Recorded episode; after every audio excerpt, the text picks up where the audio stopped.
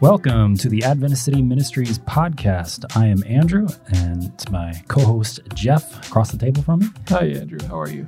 I'm doing well. You know, we don't really talk about other things we're involved with. We haven't really told people what we do outside of ministry. Right. What do you do, Jeff? Yeah, my uh, profession is I'm a dentist. I'm in my 30th year of practice. That's my vocation. Of course, my avocation is Jesus Christ. So uh, I've learned to use my practice of dentistry to allow me to do as much ministry as possible. And I myself do freelance graphic design, among other creative things and pursuits. All the music that you're hearing on this podcast, I've produced as well. So that's a little side hobby of mine. And we're both involved with uh, Simplicity Urban Ministry in Allentown, Pennsylvania. We've been doing that for a little while yet and uh, God's growing our, our work. We had a great day. Today's Sabbath, and I don't know, poor Andrew had about 15 kids in a room by himself. And, uh, and then I got to speak to the adults. It was a pretty exciting day. Yeah, it went well. We had a little lesson about the Good Samaritan, and the kids were eager to learn and talk and play around. So lots of energy in the room yeah, when you begin to open yourself to the Lord and uh, allow the gospel that we've been talking about to work its way in your ministry, uh, you begin to have really great experiences in outreach ministry because you're allowing that to kind of be the perfume of your life. I think today the ratio, our ratio was about four to one, you know, people from the community to people who are baptized members. And that's pretty exciting. It's a, an exciting dynamic to explore and to uh, enjoy. I just praise God for it. It's wonderful. Yeah, I had a really great time with the kids. Amen. Yeah, so let's just review a little bit about what we've been going through. So we talked about the life, death, and resurrection of Jesus and how his righteousness is what we need ultimately because we can't gain it from inner strength or a source inside of us.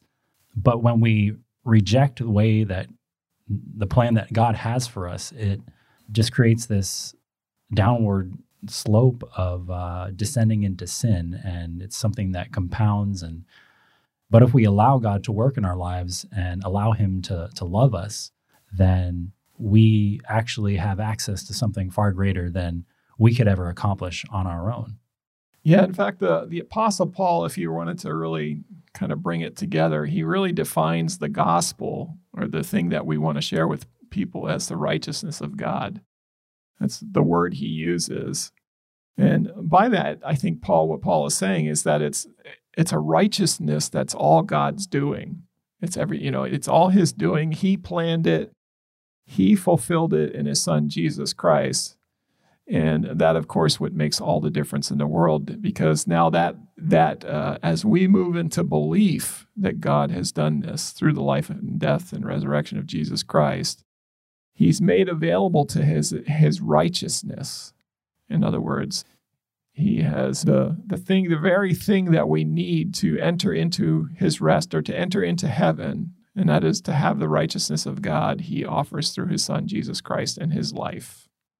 Yeah, so there's this legal process that happens in Romans 3 that it describes how when we come to Christ, there's this change that happens in us and a big point of it is that there's there's nothing that we can do about it because it's not about how we are strong, but how how God is is strong. It's through this process of faith and believing that what God has provided for us is enough.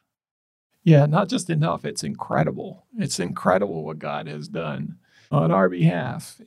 And there are some things that like the there are some questions that need to be answered particularly with why is God allowed to do this in, in the scope of the universe? Because if you stop and think about it, God said, you know, the wages of sin is death. And so, how does he answer the question now, you know, as to how he saves us legally, if that's the law of the universe, or the law of God, that the wages of sin, the soul that sins shall die? Verses like that that suggest that there's something that has to be uh, legally met. And so we're going to talk about that a little bit today in the context of the good news.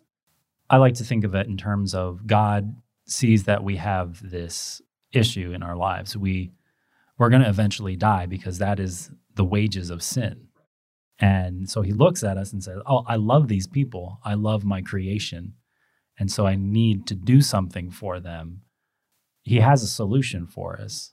Yeah, God felt compelled because of that's who he is, right? First John 4 16. God is love. It's the very essence of his being. So he felt compelled to be make a path for us so that we could be reconciled, we could be together again with him. This great plan that he's made, you know, we're just exploring uh, light parts of the of, of it, but we have access to the fullness of God because of what he's done through his son Jesus Christ. So essentially God looks at our situation and how do I allow these people to live? How, what, what's the path that I need to take in order for their condition to be removed from them? How do I allow that condition of sin to pass away, but yet maintain or give them life? There's a legal process that needs to happen. And there's definitely uh, legal terminology that Paul uses in Romans that help us to understand specifically what that process, how it's laid out. And the, the, the, first word, of course, that comes to mind is something that we often banter about is the word justify or just. I have a story to tell about that because my grandfather was a printer. He, he um, had the old printing press where you had to uh, set the typeset. Yeah, the, the letter press where they were cast from metal and right. they dropped down. And, and I still have some of those old letters and eagles and different things that he would have to use to make uh, ads back in the day. But he would use something, a tool when he set the type called a justifier. Uh, and basically, what the justifier did, it would take all those letters and it would sort of like a square, it would bring them all together and tight so that the, te- the, the text was set straight. It's sort of like what God is trying to do with us, you know, in terms of our our condition is somehow he's trying to because righteousness is the determinant for us to be uh, be able to enter into heaven. Um, he's trying to find a way to set us straight so that we can receive the righteousness of Christ, that, that it becomes ours. And that's what we're going to talk about today. And we're going to start with Romans 3, verses 24 through 26. I'll just read it to you and then we'll go from there being justified freely by his grace through the redemption that is in Jesus Christ, or Christ Jesus, whom God hath set forth to be a propitiation through faith in his blood, to declare his righteousness for the remissions of sins that are past through the forbearance of God, to declare, I say, at this time his righteousness, that he might be just and the justifier of him which believeth in Jesus. So God is looking to be just. He wants to be the justifier. He's noticed that all these words are being used in different tenses and capacities.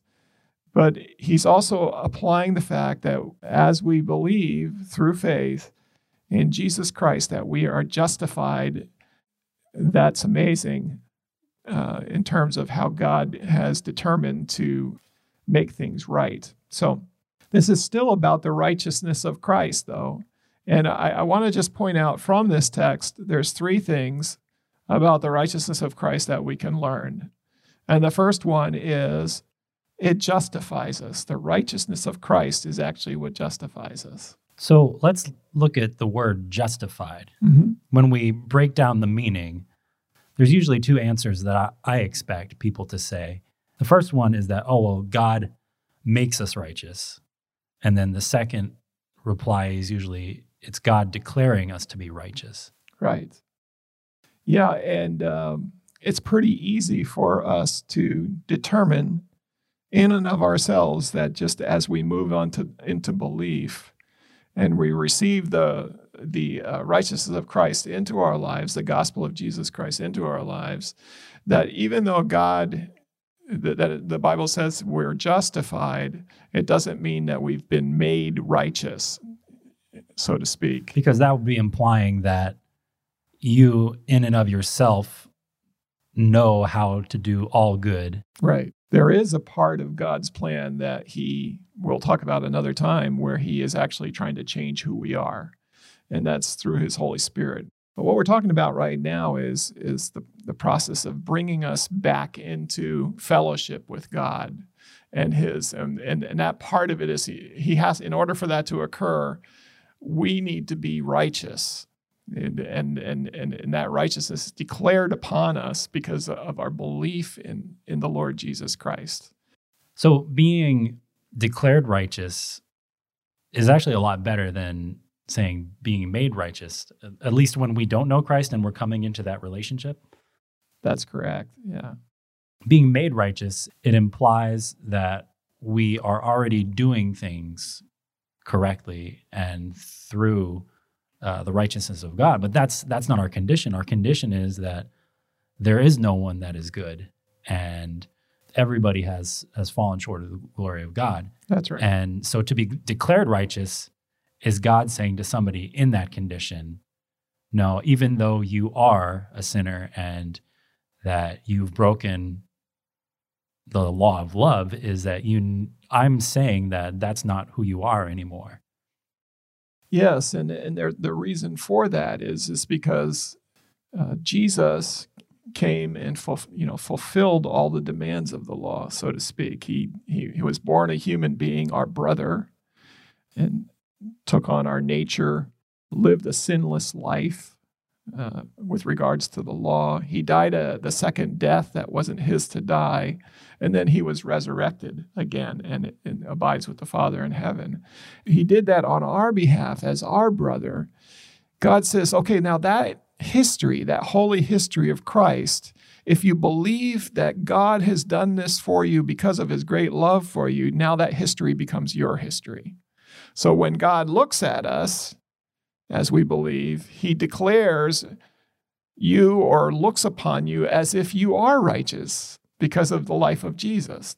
Yeah, I like I like the idea that our life is kind of like this movie script and Jesus takes it and says, "Oh, these these parts are poorly written." And so I'm going to throw this out. Here, you get the script of my life and who I am, and that's what you get to now claim yeah, God can declare us righteous because of his righteousness. It, it's the righteousness of God in Jesus Christ that is uh, the issue here. It's, it's uh, the righteousness of God justifies us through his son, Jesus Christ. His righteousness is in Christ, Christ's life and his, his full manifestation here on earth becomes our holy history now. And so God looks at us as if we are Jesus and that can be difficult for some people because here's this newfound existence that was never a reality before. And so coming from that state of maybe thinking, oh, I'm worthless and you know, what what good am I? Or even the extreme of that, oh, I'm I'm so wonderful and great and I don't need God. But then if they understand this wonderful truth, then it's a burden off of us because it's no longer us trying to be good and wholesome through our own strength, but well, allowing the reality of the gospel to to take effect in our lives, then we can understand how how much better it is than just our own ability to to be righteous because you know otherwise it's just a futile existence yeah, I think that most people who are listening can relate to the idea, of the futility of trying to become righteous in, in and of ourselves. I mean, it's just try working on a small sin at some point in your life and putting it away. And it seems like an impossibility. And many people just throw up their hands and say, it can't be done. Mm. Well, the, the reality is, is that we're trying to learn here today is that it, it can't be done. That's true, but it has been done. It has been done in Jesus Christ, and that is a gift to us in terms of our our uh, position before God and and in, in, in, in, in the judgment that is to come. Our position is now that God sees us as righteous, and that's what because of what Jesus has done, and that's the very essence of that legal term that we're kind of uh, bantering about, justifying. He, he can justify calling us righteous because of what Jesus has accomplished as our brother.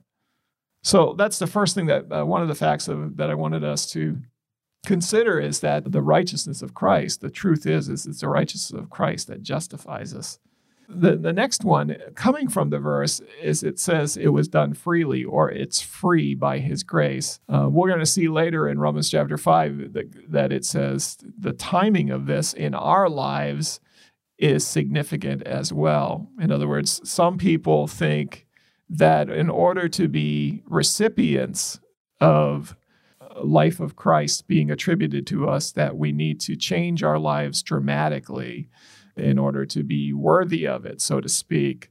But the Romans 5 will later speak of it. It'll say that uh, is that while we were enemies, we were rec- reconciled to God by the, the death of the Son. And so, so this is something that God does uh, because we have, if you're enemies, that means you're still estranged from God, and we're we're going to spend some time on that.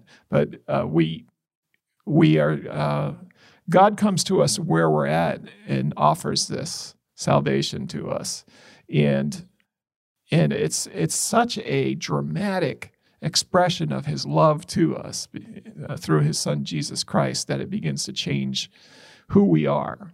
It's wonderful because this is something that God offers to everybody. In the previous verse, in verse 23, it says, all have sinned and fall short of the glory of God. And then just after that, I know some Bibles translate it, but we are freely justified through Jesus Christ. So it's the implication is that you know, there's a contrast that everybody has sinned, but there is hope for everybody because this gift of justification isn't just for the people who are able to accept it, but it's actually for the entire human race because Amen. God yes. wants to pour out his love on all people there's a universal notion to what God is doing on our behalf here. And we've got to take hold of that. For God so loved the world that he gave his only begotten Son. This is not uh, we, we, the, this activity of God with regards to what he's doing in justification is just sort of a unilateral thing. Like he, this is what God does objectively uh, for us in order to save us uh, through his son Jesus Christ. And, and, and we react to it subjectively. Don't get, get me wrong. There is a subjective reaction, but that subjective reaction is I say, yes, I believe that. Right. Everybody ha- at some point has to accept it or, or wrestle with the, the implications of, of what the gospel is. And what it isn't is God saying to us, first, I need you to shape up and change your ways, and then I will justify you. That's not what he's saying. It's this is a this is his, a historical uh, narrative of what God has done through His Son Jesus Christ to save the world from their sin. Right. Yeah, we can think of verses where it says that the Lamb was slain from the foundation of the world. So That's this right. this was something that was not just planned but active, and because it was active in God's mind, that meant it was going to come to pass, and it was a sure thing. And so for us in these New Testament times in, in, in this era, we we look back to the cross. But for those in the Old Testament before Christ, they look forward to it. It was just as real for them as it is for us.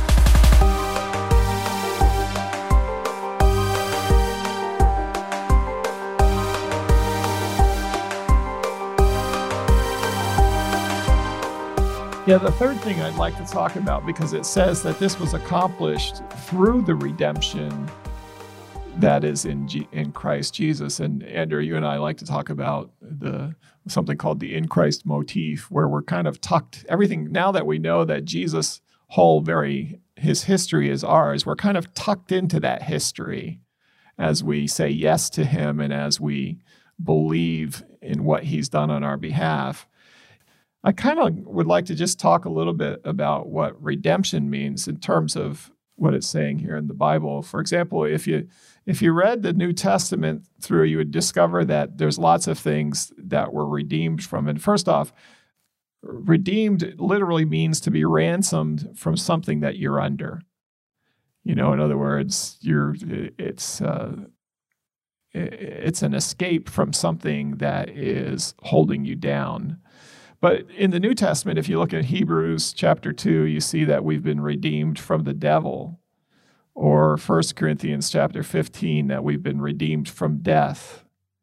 Or Romans 6, we're redeemed from sin. But here, in what Paul is talking to us about in terms of legal justification, in terms of what justification does, is it says we are redeemed from the curse of the law, which is a big deal because the law is what's at you know at stake here. The laws suggest that because of what we've done, because of the sin that is in us, that we're subject to us to death. But we've been because of our justification, we've been now uh, set free from that curse, and that's amazing. Most of us walk around, you know, worried about about death. Uh, as you get older, it, that worry becomes more and more apparent, and you start to count. Uh, wow, you know, am I going to live another 20 or 30 years or what, what is it going to be? But now in Christ Jesus, I don't, uh, you know, I'm getting older. I'm in my, uh, the second half of my 50s, and I don't really worry about it as much because I know that the eternal life that Jesus offers to us begins the day that you accept Jesus as your personal Savior. That is to say, I might sleep in Him, but I know I have assurance because of what Christ has done on my behalf that I have eternal life and so it you know I can't I can't even look how far into the future God has plans for me because it's throughout the ages to come. That's good news. In Ephesians it talks about all the blessings that we have in Christ, how they're all the the positive uh, rejections of all those things we've been rescued from. So we've been rescued from sin. We've been rescued from unrighteousness and ungodliness. The gospel just gives us a, a clear picture of how much a, a, better life it is with Christ because it, it, it is life. Mm. And what Jesus has for us is something that the world cannot offer. It's, it's, not, it's not like anything that we could ever imagine because we're so used to, uh, like you said, death and you know expecting you know we expect people to die. We expect people to to transition and you know move into different parts of their life. But with Christ there is a hope because even even that person who who just simply says I'm going to trust what Jesus has for me and trust that his life the story of who he is is now mine at that point we we move into this new experience. Uh, it's an experience of an abundant life. It's an experience of of something beyond our imagination. You know, we we don't really know what heaven is actually like. We've been given glimpses of it, but we can praise God because He's rescued us from from wrath and being separated from Him. At that point, we get to to move into a new experience. Yeah, and what's exciting about this new experience as we're explaining and understanding it here today is, is that I as I move forward in my relationship with God and with Jesus Christ, the reality of my justification never changes. It's always what God has done on my behalf. And so I don't have to fall back and start worrying. Uh, you know, there, there's going to be times when I make mistakes, but I must realize that as uh, because of what Jesus has done on my behalf, that I have some assurance in the process. Like I, I don't have to worry about it because we're going to talk about the rest of the process. It's not, this is just a singular look at this first phase, but that I can have assurance in knowing that what God has done in his son Jesus Christ is is uh, circumscribed by what, by what Jesus said on the cross when he said, It is finished. And that is to say, the redemption of humanity is complete in me.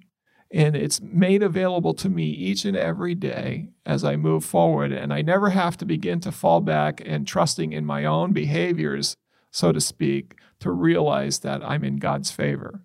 Because Jesus always is in his father's favor because of the life that he lived and because he is righteous. And so, because his history is now my history, his holy life is my holy history, I can come to the Father and say, Thank you, Lord, that uh, Jesus is in my place and that when you look at me, you see him. That's a blessing, Andrew. That's a wonderful blessing to us. The, the question will come up about, well, can I lose my salvation? And well, I think we have to address that question in a little bit different way because we have this concept of justification and Jesus says that he has he's done it for everybody. Paul mentions how this is something that is universal. So we we can't actually lose our justification because it is already an objective fact that Jesus accomplished it on the cross. But for those who don't want to accept it, there's loss in that sense. Because if you can come to understand it at some level, but then you reject what the, the gift of God is, it's a gift, you know, it's something that you need to accept in order to possess it. And in that sense, we lose it because we, we reject it. Yeah, accepting it essentially means that we have faith to believe that what God says He's accomplished, He has on our behalf. And of course, we serve a, a, a, wonderful God, a loving God, who says, I will never impose on you, I will never make you do something. It's not forced obedience. And so we still have our own free wills in this activity, and we can take a look at what God has done. And I don't understand why anybody would say, I don't want it, but there are people who, who will say that, who will say, I don't want what God has done. I don't want to believe it. I don't want to, I don't care to believe it or whatever their excuse is. And God says, okay, that's your choice. And so even though his provision for it is in place, they decide not to receive it themselves. And so they don't they don't receive the benefits of justification in terms of a subjective experience. Right. Even the worst sinner still is justified by God. But if they neglect to accept it, then God allows them to see the results of the, the consequences of that choice. That's right. So, as we start to wrap up this session, justification reminds me of this uh, older television show called Quantum Leap, hmm. where the main character is kind of stuck in this time loop and he's kind of traveling throughout time. Every time he changes locations and, and timelines, he he becomes another person. And so he looks like another person and you know he sounds like them. He essentially is this person. And it's usually a famous person. Like there's an episode about how he became elvis and he had to go through this you know uh, trial that he was going through. And so that makes me think about what jesus has has done for us. He allows us to come into his life. He says hey this is yours now. You get to experience what my life is like I get to come into your life and look at the situations that you're going through and have my thinking about the way that you can handle these things now. We all know how we would react in certain situations, but for some people, it's like night and day. You know, they come into justification and they accept what Christ has done for them and they become totally different people. They they treat other people differently. They're just maybe they're just nice because they've never really had the capacity to care for for somebody in a certain way. And it's just amazing to think that the gospel puts us into the actual real life of Christ. So next time we're going to talk about who qualifies and how we're qualified for this wonderful gift that God has given to us called justification and it's going to help us to realize a lot of what we've talked about today that uh, God just had to, because of his great love for us, just had to pierce through the situation that we're in. And he did that through the redemption or his son, Jesus Christ, and the life that he lives. Thanks for listening. Visit AdventistCityMinistries.com for more resources, including a study guide, reference compilation, and free downloads of our book, The Ephesus Model. You can also listen to other presentations and episodes of this podcast. See the show notes for links and more information.